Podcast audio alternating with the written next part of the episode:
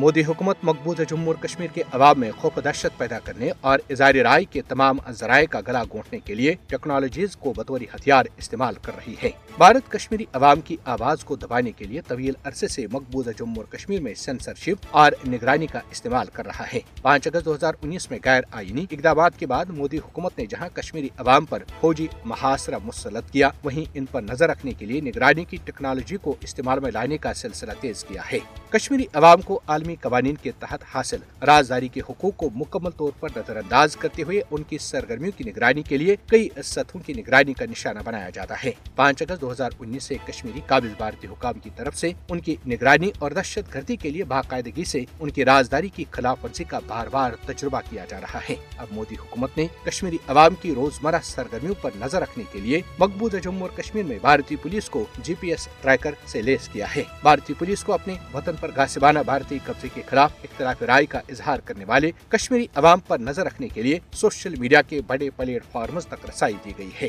کشمیری عوام کو روزانہ کی بنیاد پر پولیس و فوجی چوکیوں، کام کی جگہوں اور سوشل میڈیا پر قابل حکام کی ڈیجیٹل نگرانی کا نشانہ بنایا جاتا ہے۔ پانچ اگست دو ہزار انیس سے مقبوضہ جموں اور کشمیر میں سیاسی اختلاف رائے کا اظہار کرنے والی سوشل میڈیا پوسٹس پر گرفتاریاں معمول بن چکی ہیں۔ بھارتی فوجی کشمیری عوام کی سرگرمیوں کی جانچ پڑتال کے لیے ان کے موبائل فون اکثر و بیشتر ضبط کرتے رہتے ہیں۔ ڈیجیٹل میڈیا اور انسانی حقوق کے علم برداروں کو کشمیری عوام کی رازداری کے حقوق اور آزادی آزادیوں کے تحفظ کے لیے آگے آنا چاہیے، جس کی ضمانت انسانی حقوق کے عالمی منشور میں دی جا چکی ہے، جس پر بھارت بھی دستخطی ہے۔ مودی حکومت ہر کشمیری کو حریت پسند یا جد و جہد آزادی کے حامی کے طور پر دیکھتی ہے، اس لیے وہ مقبوضہ خطے میں اپنی پولیس کو جی پی ایس ٹریکر آلات فراہم کر رہی ہے، جو عوام کی نگرانی اور ان کی نقل و حرکت پر نظر رکھنے کے لیے پولیس اہلکاروں کے تخنوں کے گرد پہنائے جاتے ہیں۔ اس سسٹم کو قانونی تحفظ فراہم کیا گیا ہے، جیسا کہ قابض بھارتی حکام کا کہنا ہے کہ آلات بدنام زمانہ بھارتی ایجنسی این آئی کی خصوصی عدالت کے حکم کے بعد مقبوضہ جموں اور کشمیر میں متعارف کرائے گئے ہیں۔